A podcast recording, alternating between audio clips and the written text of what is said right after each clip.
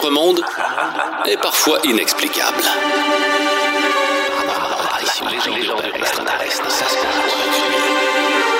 Mystère Brown. Salut, je vous souhaite la bienvenue dans le Mystère Brown. Je m'appelle David Brown. Ensemble, on va partir à la découverte du paranormal. On va inexpliquer l'inexplicable. On a tous quelqu'un dans notre famille qui nous a déjà raconté avoir peut-être vu un fantôme ou vécu quelque chose d'étrange. Ben, c'est exactement dans cette atmosphère-là qu'on va se placer pour cette émission sur le paranormal. Un peu plus tard, euh, tantôt, ben, on fera un road trip ensemble. On va embarquer dans la voiture pour se rendre en Estrie, au domaine Howard, un domaine qui serait hanté par des esprits qui font bouger les choses à distance. On va rencontrer un expert du paranormal qui analyse les différents phénomènes qu'on peut retrouver partout sur la planète. Il s'appelle Stéphane Terrien. Il nous parlera euh, pour cette première édition du fameux monstre Bigfoot. Et euh, dans quelques instants, on va rencontrer Guy Vachon. Guy Vachon a été propriétaire dans sa vie de non pas une, mais de deux maisons hantées. Bienvenue dans le Mystère Brown.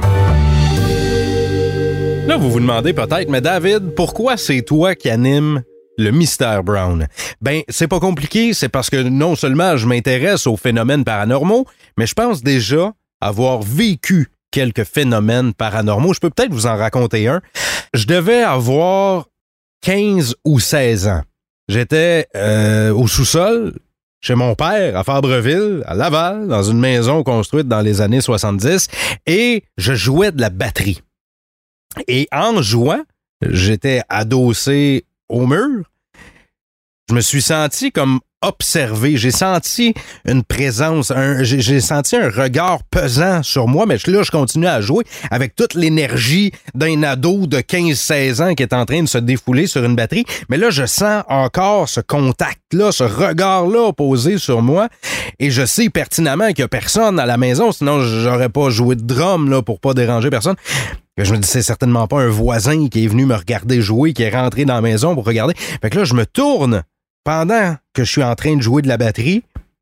Et ce que j'ai vu m'a fait arrêter net, fret, sec. J'ai lâché les baguettes d'un seul coup, j'ai arrêté de jouer. Puis ça m'a même projeté un peu sur le côté. J'ai eu, en bon québécois, la chienne. En jouant, je me retourne et je vois une silhouette qui est là à 5-6 pieds de moi, qui me regarde je vois un homme avec une espèce de chapeau haute forme qui flotte. Ça dure une fraction de seconde et c'est terminé. Ça disparaît. Qu'est-ce que j'ai vu? Encore aujourd'hui, j'en ai aucune idée. Mais le seul feeling et la seule envie que j'avais à ce moment-là, c'était de quitter les lieux le plus rapidement possible. Je me suis levé d'un bond, monté les marches, je suis sorti, j'ai pris 30 minutes avant de revenir, puis j'étais pas safe. Qu'est-ce que j'ai vécu? Je vous le dis, je le sais pas. Est-ce que j'y crois? Peut-être. Mais il y en a qui disent que les adolescents, tu sais, quand on est en crise d'adolescence, déclenchent des phénomènes comme ça, avec tous les bouleversements, tous les changements qui se passent à l'adolescence, ça pourrait déclencher des phénomènes comme ceux-là. Est-ce que vous aussi, vous avez déjà vécu un phénomène comme celui-là? Dans quelques minutes, il y a une personne qui va nous partager son témoignage. Il y a toujours quelque chose d'inexplicable. C'est du gros gibier, du très gros gibier. On est sur un filon de première. Mystère Brown. Est-ce que les morts pourraient revenir à la vie? C'est la question à laquelle on veut tous répondre. On aimerait tous vivre éternellement. Mais si je vous parle de Mike, Mike qui a survécu à la décapitation. Comment c'est possible? Ben, premièrement, Mike, c'est pas un humain. Mike, c'est un poulet qui, euh, dans les années 40, entre 1945 et 1947, a été une véritable vedette aux États-Unis. On le connaissait comme Mike le poulet sans tête. Encore aujourd'hui, il y a même dans le Colorado une célébration, une journée annuelle pour Mike le poulet sans tête. Je vous explique, euh, son propriétaire, un fermier qui voulait faire de la nourriture avec le poulet, a décidé de lui couper la tête pour pouvoir le plumer et le servir, mais s'est rendu compte que le poulet continuait à marcher. Ce qui est arrivé, c'est qu'on a coupé la tête du poulet, mais la veine jugulaire n'a pas été touchée.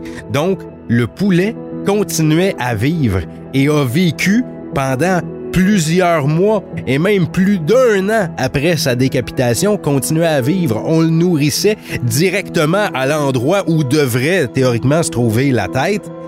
Et ce qui est incroyable, c'est que les gens payaient pour le voir.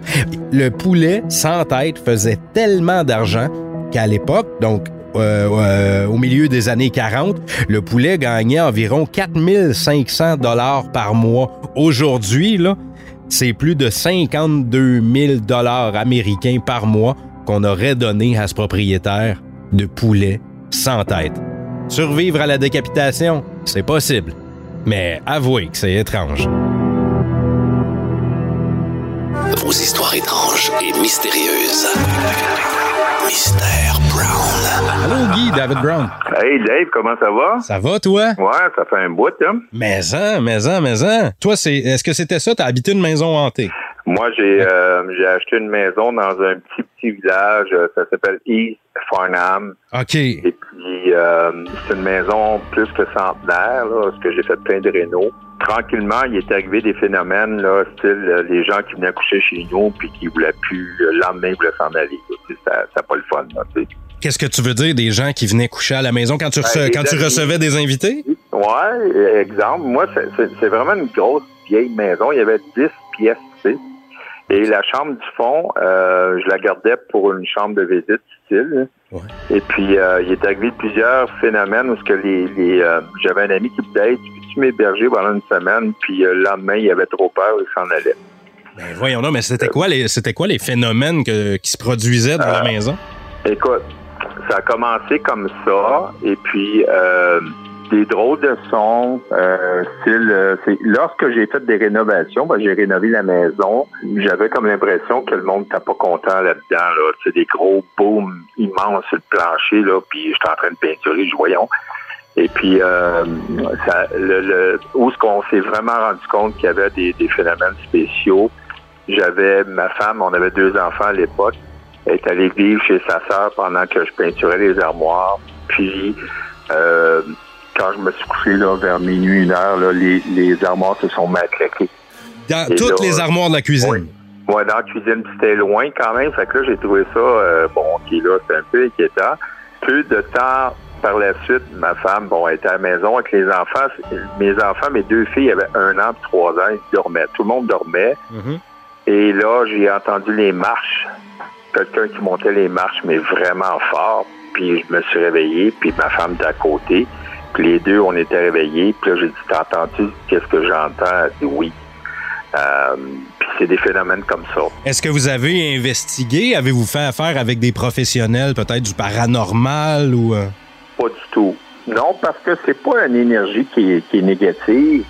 Euh, par contre, on a su qu'il y avait quelqu'un qui avait été décédé là. Là, là, David, je vais te dire de quoi de bizarre. À un moment donné, je me suis mis à rêver. Euh, ben, c'est vraiment en campagne, là, que j'étais dans le bois à l'arrière, là, puis euh, j'entendais du bruit dans la maison, puis euh, il y a un monsieur qui est apparu à côté de moi et qui me dit euh, c'est moi qui ai fait les fenêtres dans ta maison, dans toutes les maisons de la rue. Mais, mais est-ce qu'il n'y avait pas personne? C'était pas un voisin, c'est vraiment une présence que tu as vu apparaître à côté de toi. Ouais, mais c'était un rêve, là, ça, là. J'étais dans un rêve, là, Ouais. Alors, il y avait des trucs comme ça qui se passaient, mais euh, j'ai, même ici, là, j'ai une vieille maison, je suis rendu à Bedford, c'est quasiment 100 ans, puis mes filles, à chaque fois qu'ils viennent, ils disent, papa, ta maison est hantée, il y a quelque chose qui se passe, puis je sais qu'il y a un jeune homme de 38 ans qui est décédé Mais- dedans. Guy, est-ce que c'est c'est- est-ce que c'est peut-être quelqu'un qui te suit toi? Non, moi, je pense qu'il faut être ouvert à ces trucs-là pour les sentir. Et toi, tu vis ça depuis quelques années ou ça fait euh, depuis ta jeunesse? Euh, je te dirais depuis euh, 30 ans, là, la première maison que j'ai eue, là, qui était centenaire, là, euh, mais je, je sens quand même les présences. Quand j'arrive dans une maison, je peux dire, ah, elle est positive, elle est négative. Ça, je le sens fort, fort. Puis euh, la maison présentement que j'ai, euh, à un moment donné, il a fallu que je fasse une séance de, de sauge que tu fais brûler. Ouais. Demander, euh, et puis, euh, puis je te jure, ça faisait sept ans que j'habitais ici, puis sur ma porte Ouais. de chambre où la personne est décédée, il s'est inscrit salut. Ben non, ben non. Fait que là, t'as, t'as- t'as vu en plus une manifestation qu'on pourrait peut-être appeler ou qualifier de poltergeist. Peut-être, mais c'est écrit salut. Puis tu peux pas l'effacer, tu peux pas dire c'est plante, tu peux pas dire c'est rien, c'est imprégné. Ça faisait sept ans que j'étais ici, c'est à hauteur de mes yeux, puis j'ai jamais vu ça dans ma porte de Guy, chambre. Guy, comment, comment tu sais, parce que là, tu me parlais de, de gens décédés, tu me parlais d'un gars de 38 ans dans, dans la maison que tu occupes a- actuellement. Comment tu sais qui est mort dans, dans, dans ta maison? Tu as fait des recherches? Oui, ben quand j'ai acheté la maison présentement, ce que j'habite là, euh, j'ai su que euh, la personne, euh, ben, la, la femme qui me l'a vendu, son fils est venu habiter ici pendant ces derniers jours. Mais elle, elle me joué un petit tour. Là. Elle me dit que bon, il était décédé à l'hôpital d'un cancer. Mais là, écoute, ça fait euh, 12, 13 ans que j'habite ici, puis ma voisine qui était vraiment proche, elle dit non, non, non, il est mort ici. On l'a vu sortir sa civière, tout ça. Puis euh, bon, je pense que le, parce que tu sais, ça peut être un vice caché, ces trucs-là, là, tu sais. Ça peut être considéré comme un vice caché, une présence comme ça dans la maison? Non, mais quelqu'un qui, qui perd la vie dans une Ouais. maison, un suicide ou whatever. Euh, Faut que ça soit dit. Cette maison-là, ça doit être mentionné. Et là, toi, euh, tu vis encore dans cette maison-là. Ça fait deux oui. expériences que tu as comme ça dans deux maisons différentes. Ben, euh, euh, tu nous tiens au courant, Guy, si ça se produit encore pour toi. Puis merci beaucoup pour tes anecdotes. Ah, OK, ben ça me fait plaisir, David. T'es super gentil. Merci, Guy. À la prochaine. Salut. Mister Brown présente Vos théories sont un amas de sottises du niveau de la pire des BD. Vos méthodes sont brouillonnes et vos conclusions excessivement discutables. le mentaliste Stéphane Terrien.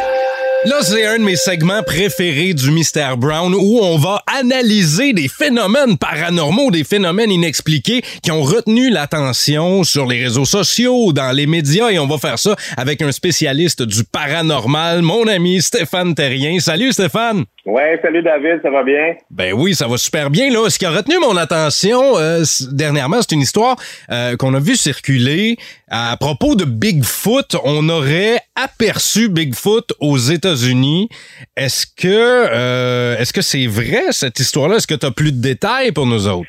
Ben écoute, euh, évidemment, l'histoire de Bigfoot, hein, ça, ça, ça date pas d'aujourd'hui. Puis tu sais, ça a pris des proportions dans les années 60. Euh, ce qui a vraiment mis ça sur la map, que les gens veulent absolument voir, le Bigfoot, ça a été le film, je sais pas si tu- l'as déjà vu, le film euh, Patterson-Gimlin. Non, Euh, j'ai jamais voit, vu, j'ai jamais euh, vu un le film. Traverser une forêt, là, puis c'est un film qui est encore aujourd'hui euh, controversé euh, parce que parce que justement, il y a des spécialistes qui ont vu dans ce film-là des choses qui étaient un peu inexpliquées pour l'époque, la posture, la démarche euh, euh, de, de, de la créature, hein, un hominidé, euh, moitié homme, moitié singe. Puis ça a donné justement cette euh, comme c'est controversé, comme il y en a qui pensent que peut-être oui, c'est vrai ce film-là, d'autres disent non, non, non, parce que Patterson était euh, était un escroc, était connu pour être un escroc. Donc, tu sais, quand un film qui vient de quelqu'un qui a pas une bonne réputation, ben en partant, tu lui donnes pas le bénéfice du doute. C'est vrai. Fait que, tu sais, ça a été controversé, mais ça a donné comme ça une, une genre de. Ça a donné son envol aux chasseurs de Bigfoot. Fait qu'on dirait que depuis ce temps-là, euh, les gens voient des Bigfoot partout. Ben là, il y a des gens qui se promènent avec leur caméra un peu partout, que ce soit au Canada ou aux États-Unis. Euh, est-ce que est-ce que Bigfoot c'est la même chose que Sasquatch? Y a-t-il une différence? Oui, c'est ça. Ben, en fait, le Bigfoot, c'est le terme utilisé aux États-Unis. Au Canada, euh, on dit plus le Sasquatch. Euh, et il y a par exemple le Yeti qui, qui, qui est plus dans les régions plus asiatiques, là, c'est, les, les, les montagnes euh, les, les montagnes en Asie. Ouais. Alors on, on dit le Sasquatch ou l'abominable homme des neiges, mais tout ça c'est le même euh, on va dire animal entre guillemets, là, un hominidé euh, Ouais. mi-homme, tu sais, le chaînon manquant, là, finalement. Ça serait lui. C'est ce qu'on recherche, mais il n'y a aucune recherche qui a, qui a prouvé quoi que ce soit.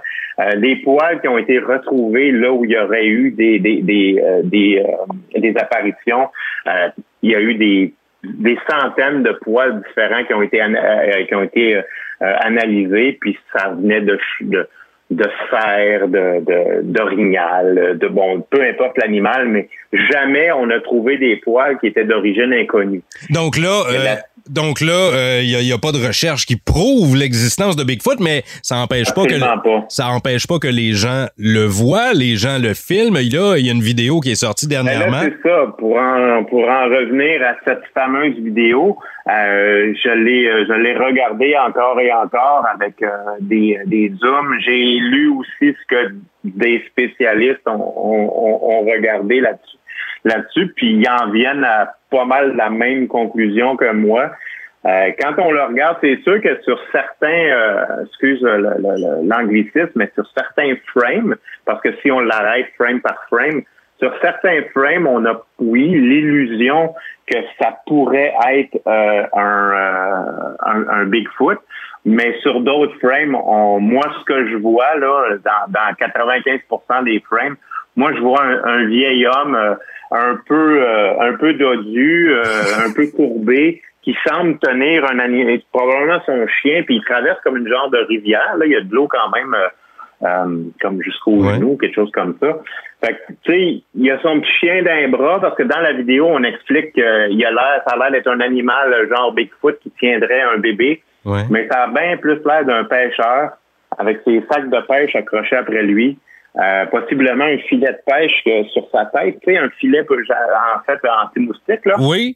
Euh, donc ça lui donne cette forme un peu euh, un peu moins humaine, tu sais, comme une tête un peu plus grosse, mais mais ça a l'air juste d'un pêcheur qui s'est fait filmer en traversant cette donc, on jusqu'à jusqu'à présent, on est à la recherche de Marcel, très très poilu, là, qui pourrait être la vedette de cette vidéo-là. Et la légende. Plus, ouais. plus qu'un être euh, mystérieux euh, qu'on cherche depuis, euh, depuis presque 100 ans. Ben, on va continuer de chercher, Stéphane Terrien. La légende de Bigfoot reste vivante. Le mystère reste toujours bien présent. Merci pour les explications et on se reparle dans la prochaine émission. Parfait, merci. Salut.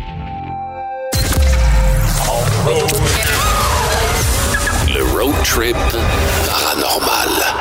Ah, que c'est le fun de prendre la route au Québec pour aller admirer nos attraits touristiques. Hein. On a un des plus beaux endroits sur la planète pour faire du tourisme, mais derrière ces beaux aspects-là, des fois se cachent des trucs un peu plus lugubres et un peu plus étranges. Puis c'est en plein ce que je vous propose dans le road trip paranormal. On euh, s'en va en Estrie, à Sherbrooke plus précisément. Vous allez pouvoir y découvrir le domaine Howard. Il y a plusieurs personnes qui de jour visite le domaine, le trouve magnifique. C'est euh, l'ancienne résidence du sénateur Charles Benjamin Howard. Mais euh, de soir, on dit qu'il y aurait peut-être là des fantômes. Du moins, c'est ce que croit l'équipe de Ghost in Time qui effectue des enquêtes paranormales un peu partout dans la province. Les deux propriétaires de l'entreprise, Frédéric et Christophe, ont mené leur enquête dans l'ancienne résidence et ont publié sur les réseaux sociaux des vidéos dans lesquelles on peut entendre des bruits étranges, voir des lumières s'allumer et se fermer toutes seules. Problème électrique ou fantôme, mais ça c'est à vous d'en juger. Je vous invite à rechercher le domaine Howard sur Internet et aller y faire un tour pour constater par vous-même ces phénomènes paranormaux. Avouez que c'est étrange.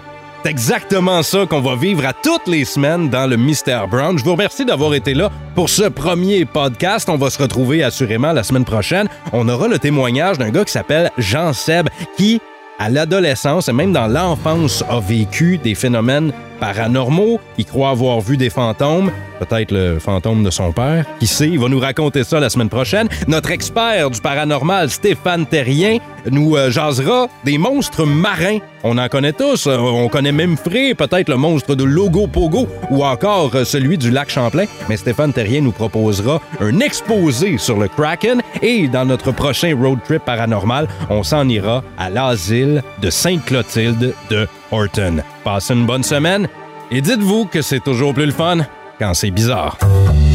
Mystère Brown. Disponible sur l'application iHeartRadio ou votre plateforme préférée pour consommer vos podcasts.